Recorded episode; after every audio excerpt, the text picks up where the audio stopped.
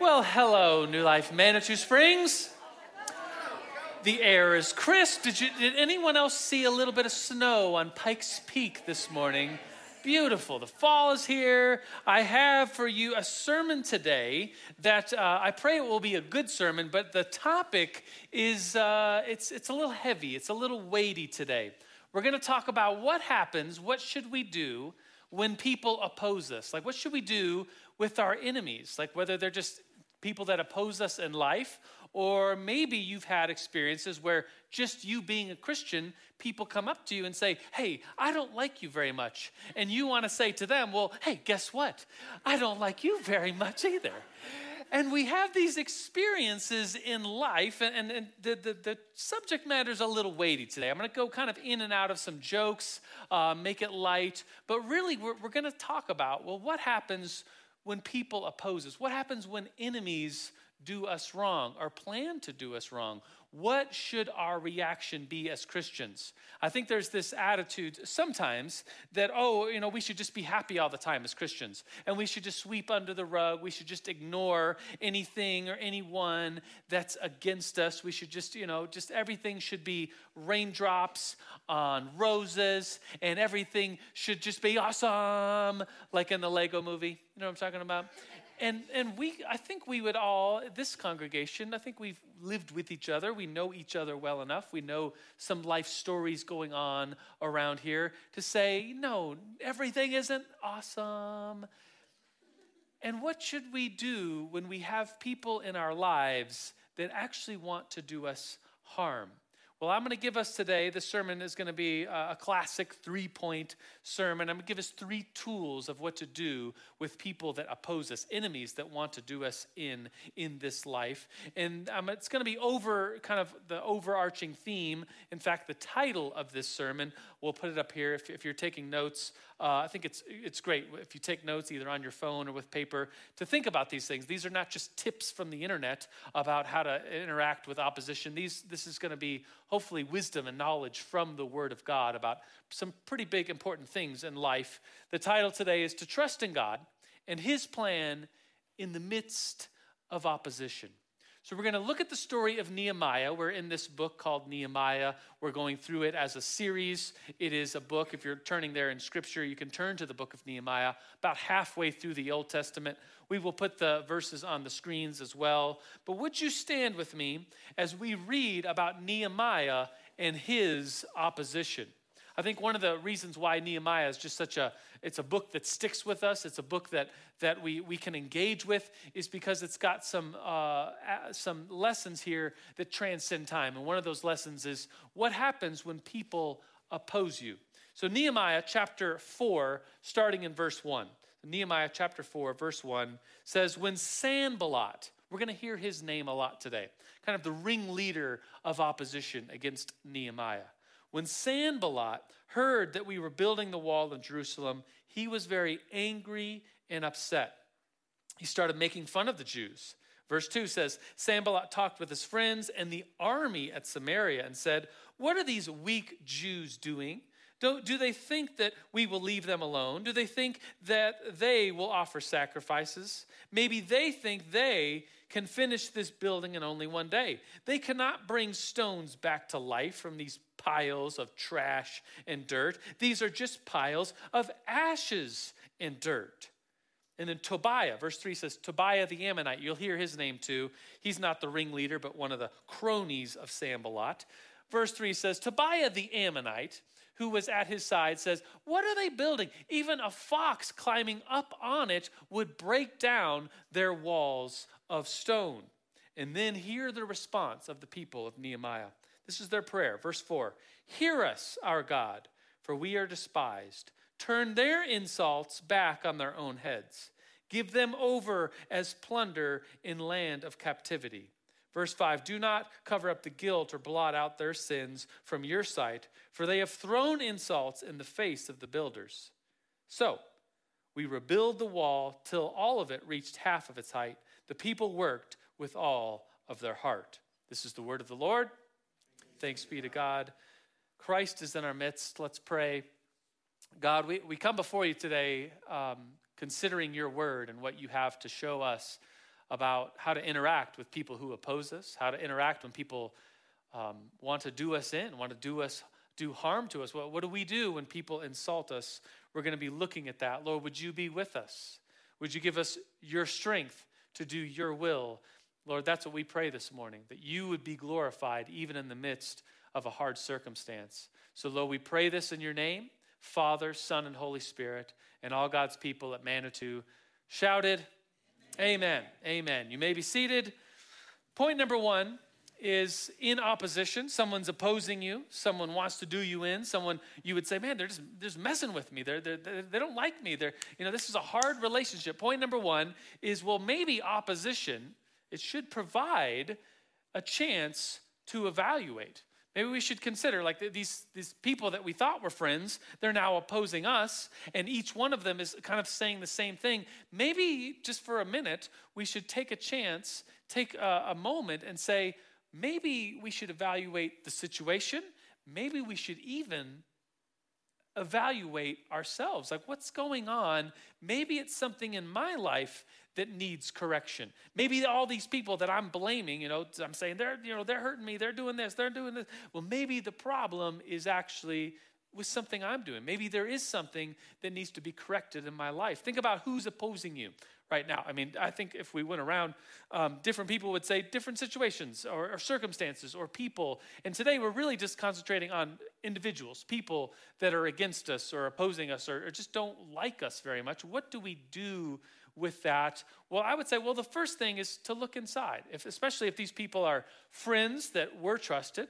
Maybe if they have a place in your life, like a parent, uh, a teacher, a boss, a spouse, someone who is close to you, and they are now coming against you in opposition, maybe that is something you should look internally and wonder like, maybe I have need of correction in my own life. A friend comes up to you and says, Hey, you really, you know, you should, you really lost your temper there. This, this is not good. And so instead of just adding them to the list, well, now you're against me too. Well, maybe there's something there. Maybe they're actually trying to help. Maybe a boss is micromanaging you, breathing down your neck all the time. Well, maybe that's because you've, you've messed up, you haven't made some, some goals, you haven't done it correctly, and they're there actually with love to try to help you in this situation, and they're seeing a bigger picture. Anybody ever in elementary school get in trouble for running in the halls? Be honest just a couple i was always i was always looking around okay there's no teachers and i was just always running everywhere. I had places to be. I had to go eat lunch had to play outside i had to get to the playground things i had to be to and so I, I didn't understand the big deal with running in the hallways but it seemed like i always had this one teacher who was always like had it out for me opposing me an enemy in my life who would always catch me running in the hall. So, and she would always have me guess what she had me do? She had me stop and then guess what I have to do? Go back. I'd have to go all the way back and re-walk what I had just run in order to keep walking and get to my place. And now, like as a kid, I just thought, why does this teacher want to crush me? They're, they're just, I have places to be. Don't, doesn't anybody know this? And as an adult now, I look back and be like, man, this, this teacher she actually cared about me. She wanted my safety. And every kid everywhere was always running in the hall. They'd be bumping each, each other and getting hurt. And I just thought, here's this teacher. Think about being in the teacher's, you know, the shoes for just a minute. And here she is, like having to wait for this kid to go back and walk. And she has to like watch this take place. I mean, that's time out of her day. She actually, now that I'm an adult, I could look back and be like, this woman actually, you know, she cared about me. She wanted what was best for the school. She was trying to be make it a safe place. So, point number 1 is evaluate what's going on, the situation. Maybe there is something in you that needs to be corrected. And if there is not, we find in the book of Nehemiah like these guys that are opposed to Nehemiah they're not good guys. So now we're, okay, after you've evaluated the situation and you really think with, with prayer and thought, and maybe you in, in bring in some other people into your life, and, and it's just kind of in agreement like, no, these people are actually enemies. These people are bad people. These people are selfish or horrible or self loving. They're greedy. They're self seeking. There's people in this world that, that want it out for you. Like, do not want your best. They could be considered enemies, like the people that we find in the story of Nehemiah. Sanballat. If we look at uh, a little before this story of the opposition and them, you know, bringing up if, if, a wall, if a fox was to get on the wall, then the whole thing would collapse, this insult. Before that, we look at Nehemiah chapter 2, verse 10. We have the introduction of this character named Sanballat, the ringleader who's against Nehemiah. When Sanballat, the Horonite, Tobiah, the Ammonite, these are different tribes of the surrounding people of Israel. Um, they're, they're people that um, they hear about this, they were very much disturbed that someone had come to promote the welfare of the Israelites. So they're just truly against the Israelites. They're against their well being. They're anti Semitic, they're racist. I don't know the full story here and the full context, but here's some bad people out for Nehemiah. He's trying to carry out God's vision, God's call upon his life to rebuild the walls of Jerusalem. He's trying to bring order and welfare and stability. And here he has legitimate enemies at his, you know, at the walls, either making fun of him or actually wanting to kill him. If we fast forward in the book of Nehemiah, Nehemiah 6 2, here's the same guy again, Sanballat and Geshem. Here it is. Uh, sent me this message Come, let us meet together in one of the villages on the plain of Ono but they were scheming to harm me. If you look at chapter 6 of Nehemiah, there's messages going back and forth from Sanballat to Nehemiah, trying to get him to come out alone to this plain of Ono so that they could kill him potentially. They wanted him dead. So if you're ever called to the plain of Ono, don't go. My wife and I, well, I wrote a little poem yesterday had my wife look at it. She, she, she, uh, we, we wrote a poem called Don't Go to Oh No. oh, the places you won't go if you go to Oh No. We know that if you go to Oh No, it's an Oh No. So don't go to Oh No. No, no to Oh No. If someone says, Come now, let's go to Oh No, tell them, You know I can't go to Oh No. If you go low to the plains of Oh No, your last uh oh will be an Oh No trying to make light. It's, it's about to get pretty serious in here, so I thought we'll bring a little poem into the. Thank you. Thank you very much. A poem by me and my wife, Erica. Thank you.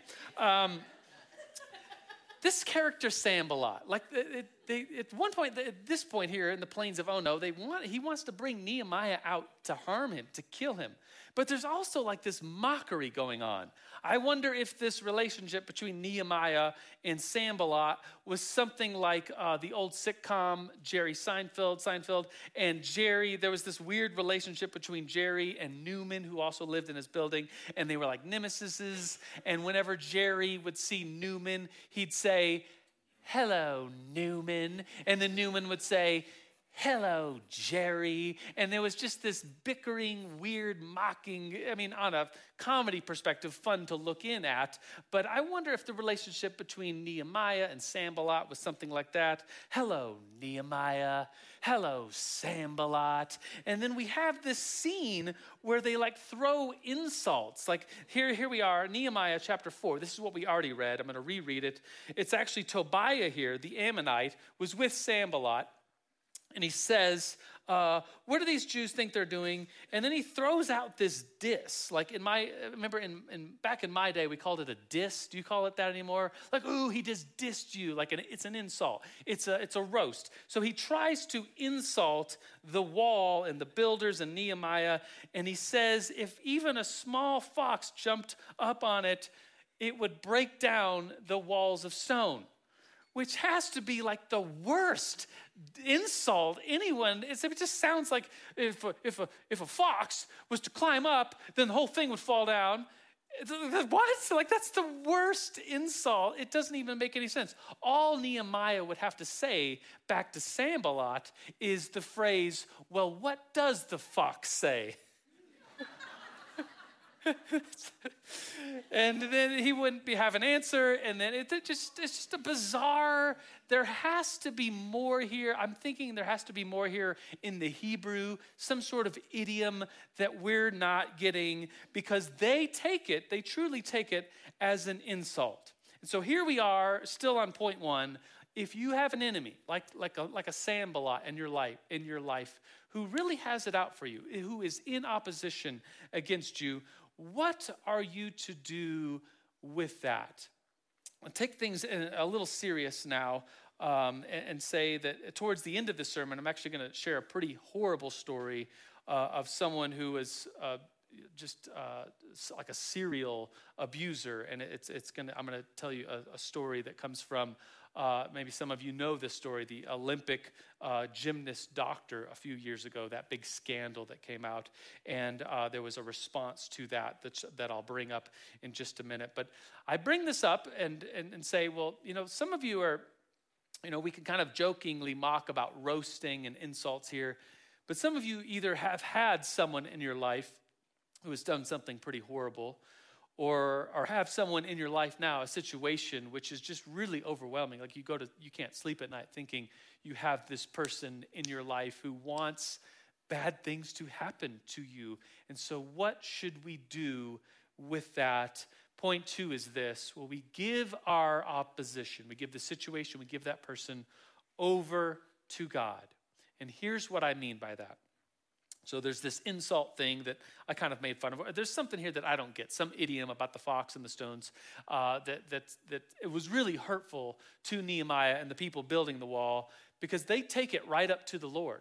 They, right after this insult, Nehemiah chapter 4, verse 4, it says that their response to, to the situation of being insulted, they go right to God. They say, Hear us, our God, for we are despised turn their insults back on their own heads, give them over as plunder in a land of captivity. Do not cover up their guilt or blot out their sins from your sight. They have thrown insults in the face of the builders. And so, what, what, what do we do with these circumstances, these people?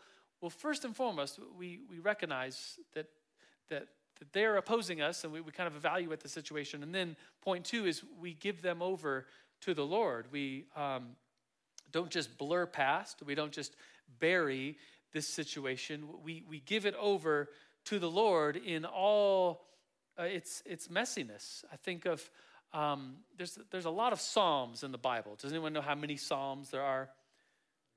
150. Good job. And out of these Psalms, if you're not familiar with the book of Psalms, you're, you're, probably just familiar with the nice ones Psalm 23, the Lord is my shepherd. Psalm 46, God is our refuge and strength.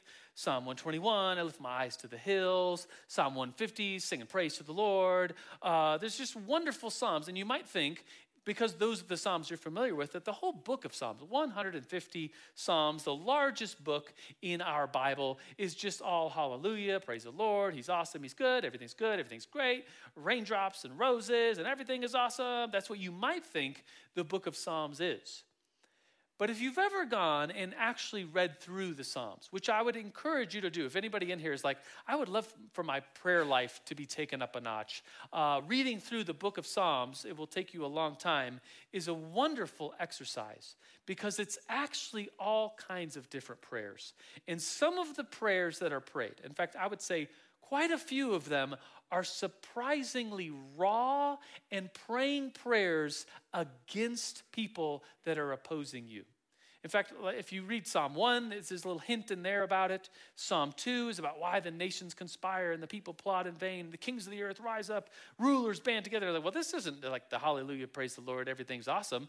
And then you get to Psalm 3, which says, Lord, how many are my foes? How they rise up against me. People are saying of me, God will not deliver him.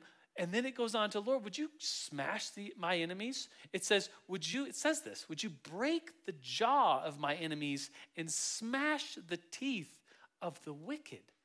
Like, did, did you know that's in the Bible? Like, the, could, could you imagine like reading along? Let's just open to some nice passage before dinner to pray real quick. Smash the teeth of the wicked, break the jaw of my enemy. You'd be like, uh, what is this doing in here?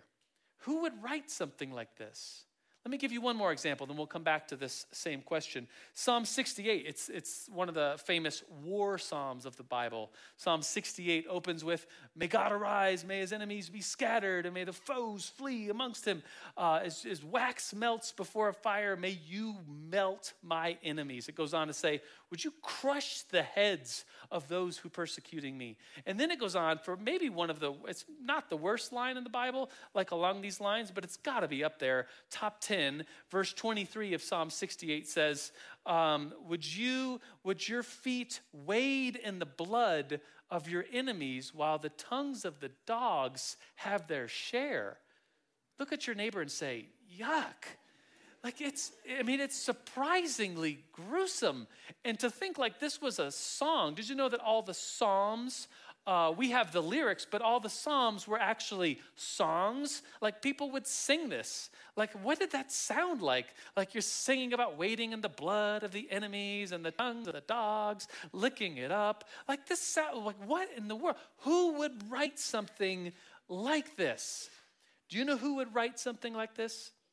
People like you, people like me who are truly under the weight of oppression, who are truly either spiritually, literally, metaphorically being crushed. And some of you in here either do know or have known exactly what that is like. You've brought some of these prayers to the Lord you've brought these raw feelings. I think of there's a whole subgenre that's actually really popular today. So we, we look at the Bible, we read these lyrics, and we're like, this is insane. Who would think this? Who would who would sing this? But then like you you you turn on the radio and you listen to secular music, and there's this whole subgenre. You you will agree with me as soon as I say this about um, like like wishing the worst on someone. Specifically, the genre is like during a breakup especially if the breakup involved like cheating. There's a whole subgenre, very popular. Like, turn on your radio and just listen for it next time.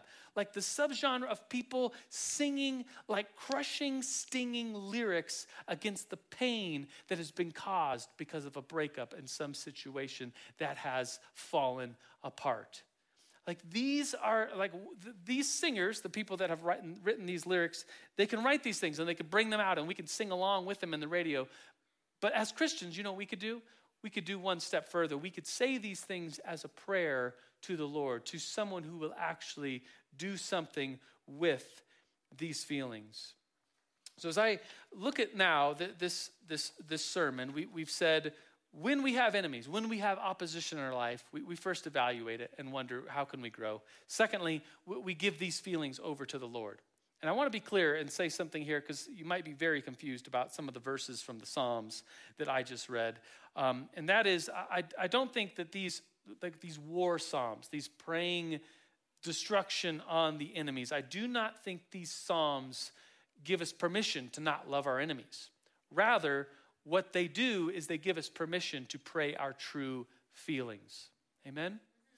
We can bring anything to the Lord and He will hear us. What are we supposed to do with, with an enemy that we just can't stop thinking like we want them to stop? We want them, we want the worst on them. Well, what does, do these Psalms give us permission to, to, to hate them? I would say no, but these Psalms do give us permission to bring that to the Lord. Because ultimately, if we look at the whole story of the Bible, Psalms included, we would get to the point where Jesus speaks some very hard words. I think everyone would probably agree that the hardest thing ever said in Scripture for us to do are the words where Jesus says to love your enemies. So, this last point um, is point number three love your enemies. Like, and this is not pretending that they didn't hurt you. This isn't just like, oh, I just, you know, with, with, a, with a wave of the wand, I just saying, oh, I forgive them but this is truly bringing the pain, the hurt, the anger, the suffering to the Lord and praying that maybe one day there will be a place for you, yes, you, yes, me, to love even our enemies.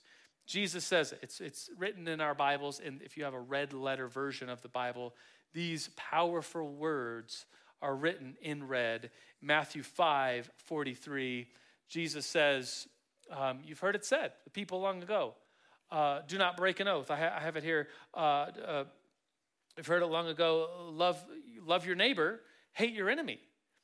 But, but I tell you, love your enemies and pray for those who persecute you. Let me read that again. I think I had the wrong, uh, the, the wrong verse there. I have Matthew 5 43. You, you know these words, very hard words, Jesus says. You've heard it said, Love your neighbor, hate your enemy. But I tell you, love your enemy and pray for those who persecute you. I'm going to enter now into a really kind of a, a painful, horrible story uh, about a, a, truly like a horrible person in, in, in our recent history. And, and this being the Olympic headquarters, Colorado Springs, some of you may know more about this story than I do. I remember it coming out in the news that in 2016, um, it, was, it was said that there was this doctor who was the doctor for uh, gymnasts, a girls' gymnast team, and he was being accused of horrible things, abusing the girls and in, in ways that a man and little girls should, should never interact. I mean, the, the stories, I will keep the, the details very brief, but just say that it was horrible. And, and when one woman came out, the very first woman to come out against this doctor, his name is Larry Nassar. The, the woman's name was uh, Rachel Denhollander, and she came out uh, as, as an adult woman saying that when she was a child, this man, who was a doctor in an exam room, abused her and, and took advantage of her, and it was horrible. And, and she, um, even at the time, like when she was a little girl, uh, it, it, came out later that other little girls mentioned this to other people, and people in leadership over this thing just kind of hushed it and swept it under a rug, which just makes the scandal even worse and more horrible that these girls weren't, weren't ta- taken seriously. And it was just, just horror on horror of how this story unfolded back in 2016. Well, that woman, Rachel Denhollander, uh, came forward and, and she was the first to come forward uh, in, a, in, a, in a media, a newspaper. And once she did, other girls, uh, other women who were girls at the time, came forward and said, He also did this to me. In total, 260 something women who, who were then girls came forward and said he did something like that to them. Just horrible. Many of you know the story. I was this week just so just taken aback by the story and of this person, Rachel, who was uh, who is a born again Christian believer, and she was the first to come forward, which, is, which was horrible. And she said all the reasons that she kept silent during those times the shame, the worry, the exposure. Like, and then he, she finally realized that it, he's still practicing, like to this day. And so if, he, if she didn't come forward, then maybe he would still be doing this. And um, I, I, got to read her uh, autobiography this, this week. I listened to it, I downloaded it. And she, she talks about growing up as a Christian, a strong Christian, and then this, this event in her life is actually a series of events, series of doctor's events with this monster just just totally changed her whole life and she was never the same and she she struggled in all these different areas of her life and she kept her faith she kept uh, loving jesus she comes forward. There's a court case, and here's I tell that story just to get to this place now, where she stands before this man who assaulted her many, many times. And she looks at him and reads these words. And if I, if I can just prompt you, the words are very powerful and very emotional. The words are words where I see her giving the situation over to the Lord, and I see her finding ways of bringing in God's grace and forgiveness even in the midst of this horrible situation. So these are the words of Rachel uh, Denhollander in the trial to Larry Nassar, this doctor who had abused her. She says this In our early hearings, you brought a Bible to the courtroom, and you have spoken about praying for forgiveness. And so it's on that basis that I appeal to you if you have read the Bible, you carry, you know the definition of sacrificial love portrayed is of God Himself loving so sacrificially that He gave up everything to pay a penalty for the sin He did not commit. By His grace, I too choose to love this way. The Bible speaks of a final judgment where all God's wrath and eternal terror is poured out on men like you. Should you ever reach the point of truly facing what you have done, the guilt will be crushing. And that is what makes the gospel of Christ so sweet, because it extends grace and hope and mercy where none should be found. And it will be there for you. I pray you experience this soul crushing weight of guilt so that you may someday experience true repentance, true forgiveness from God, which you need far more than forgiveness from me, though I extend that to you as well. Powerful words, words that she's, she's giving someone who has destroyed her life uh, grace, mercy, an extension of, of love. Like I, I, I think of Jesus saying, Love your enemies, and I just can't help but wonder, like, is this part of what that could look like? A situation so dismal and grisly that grace shouldn't be offered, but here it is being offered in a courtroom with God overseeing. And I wonder if, if all of us, if we, you know, the, the point one today was evaluate our, our own selves. If we're, we're true to that, I think in the depths of our own evaluation, we have to say we have hurt other people. We have been enemies to someone else. We've opposed them. We've, we've not always done what was right. We've done what was wrong, and we pray that that same grace that, that we, we know is extended to, to other people, we pray that that grace, that grace would be extended to us. I say that in a way like I think sometimes we, we feel like, oh, other people deserve God's grace. And, and some of us in here maybe at times feel like, I don't deserve God's grace. Well, let me tell you something.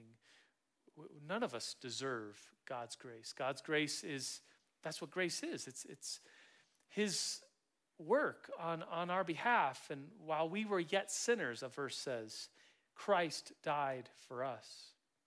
So, with these thoughts, would you bow your head with me? I'm going to invite the band to come forward for one last song.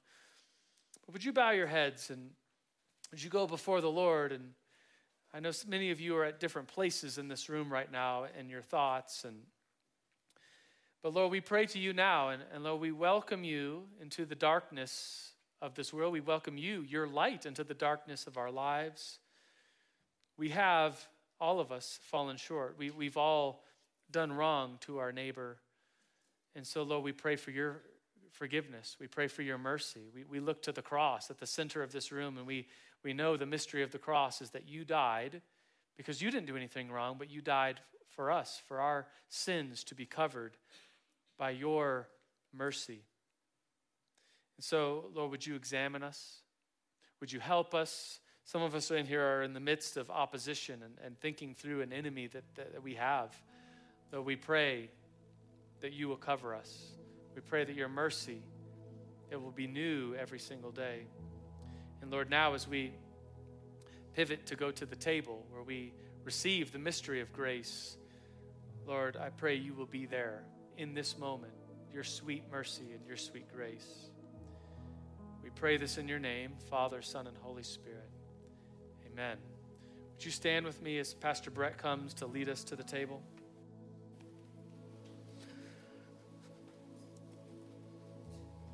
We come here each week to the table because we need it. We're hungry and thirsty for God's sustaining presence with us. And so the church throughout the centuries has said, come to the table and receive it. And so, if you're new, uh, you're invited to um, prepare to grab the elements. They are in baskets near each of the rows of chairs. Go ahead and prepare um, to receive those elements. We celebrate an open table here at New Life. Um, the only prerequisite for coming to the table, we believe, is um, what the scriptures teach is that you are hungry for Jesus, that you are thirsty for grace. You are longing to be made new, and you are looking to Jesus as the one who can provide that for you. And so, Jesus, we are grateful. I'm not sure that I'm, uh, no, I'm positive. I'm not grateful enough. Not grateful enough that you um, prepare a table not just in the presence of our enemies, but you prepare a table for your enemies, the people who have set their faces against you. That's us. That's us. And you feed us, you care for us, you wash our feet. And we ask that you would um, melt our hearts, that you would uh, crack open the stony hearts that we have um, in our chests, and that you would um, give us, as Ezekiel said, a heart of flesh that beats with love like yours does. We remember, Jesus, that on the night you were handed over to suffering and death, you took bread. And having given thanks, you shared that bread with us, with your disciples. And you say to us, Take, eat. This is my body, and it's for you. As often as you receive this, remember me. And so, Jesus, we remember you. We remember who you are, what you did long ago we remember who you are right now, today, in our midst. Right now, you are feeding us. That you are the great lover of our souls. That you love your enemies, those who would inflict death upon you. You say, okay, here, I'll give you my body, and it's to make you whole. And so, with fear and trepidation, with gratitude and thanksgiving, we receive your life into us. We say, Come, Holy Spirit, get your love, your enemy love, into us. You may receive the bread.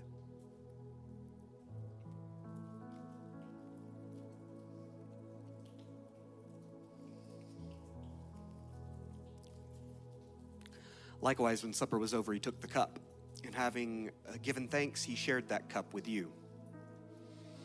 And he says, Drink, all of you. This is my blood of the new covenant, poured out for you and for many for the forgiveness of sins, the remission of sins, the wiping away, the resetting, the embrace of you. I'm putting your sins aside and I'm embracing you. I'm making you new, I'm making you clean. As often as you drink this, remember me. And so, Jesus, we, um, we come to the table and we recognize this open table is washing us clean and washing even our enemies clean. Because our enemies are not, um, are not excluded from this table. You embrace all of us. And we ask that you'd wash us clean, make us new, and may your love course through our veins as we receive your cup. You may receive the cup.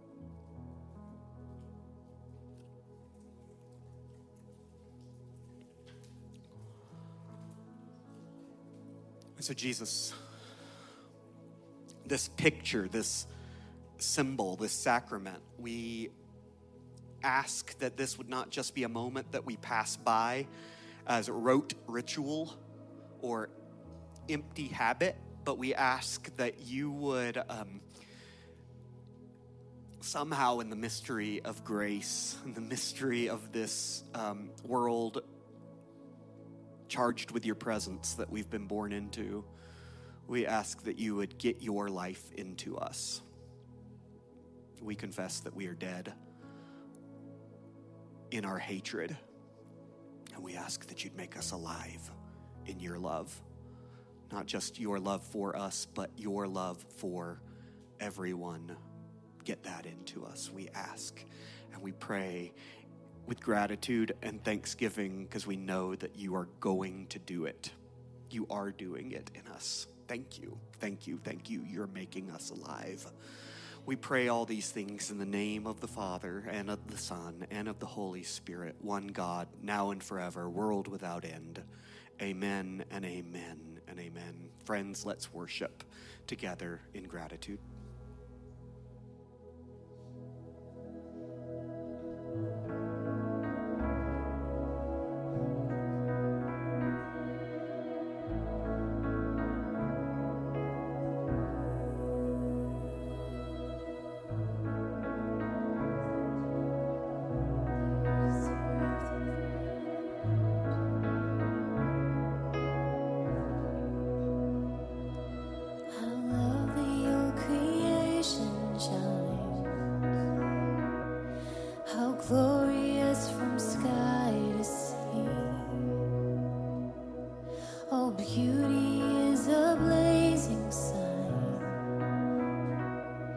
To God,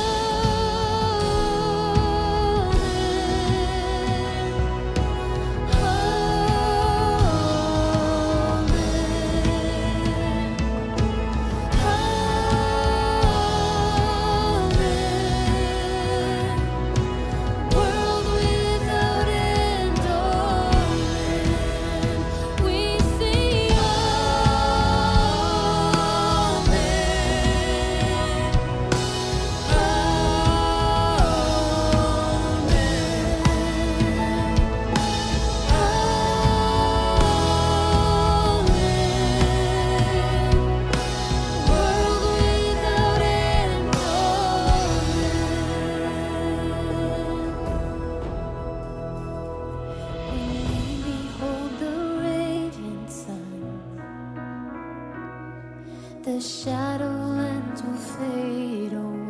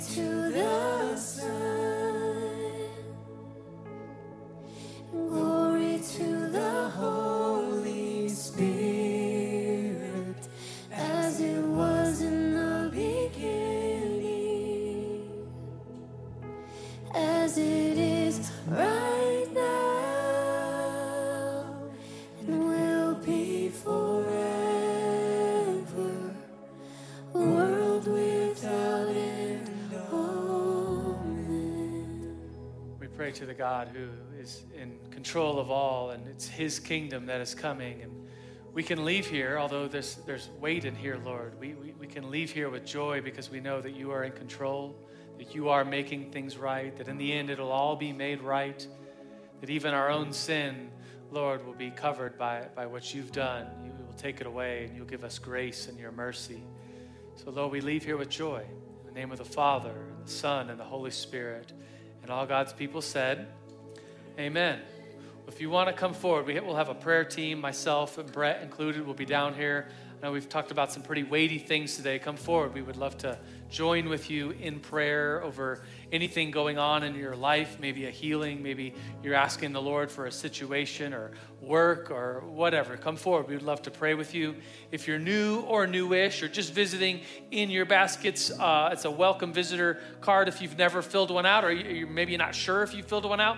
Fill it out, give it to the nice people at the table as you leave we have a gift to give to you today. And today is uh, it's a very special day, kind of a global outreach Sunday. We, we put one of these on every single chair. We're announcing some short term mission trips that we're inviting you to. So this one is specifically for New Life Manitou. There's several trips on the back here, and I would point your attention to the first one which is a trip uh, in June to Nicaragua. That's a trip I will be leading, and maybe hopefully some of you will come. It's open to the, all the New Life congregations, but I'll be going on this trip. It's a trip where we will be going door to door, house to house, telling people about Jesus. And they're not just like cold calls or cold knocks. These are people that want us to come. So they've, they've reached out to the local church in Nicaragua and said, We would love to have someone come and visit and tell us about Jesus. So we're getting invited to people's homes in Nicaragua.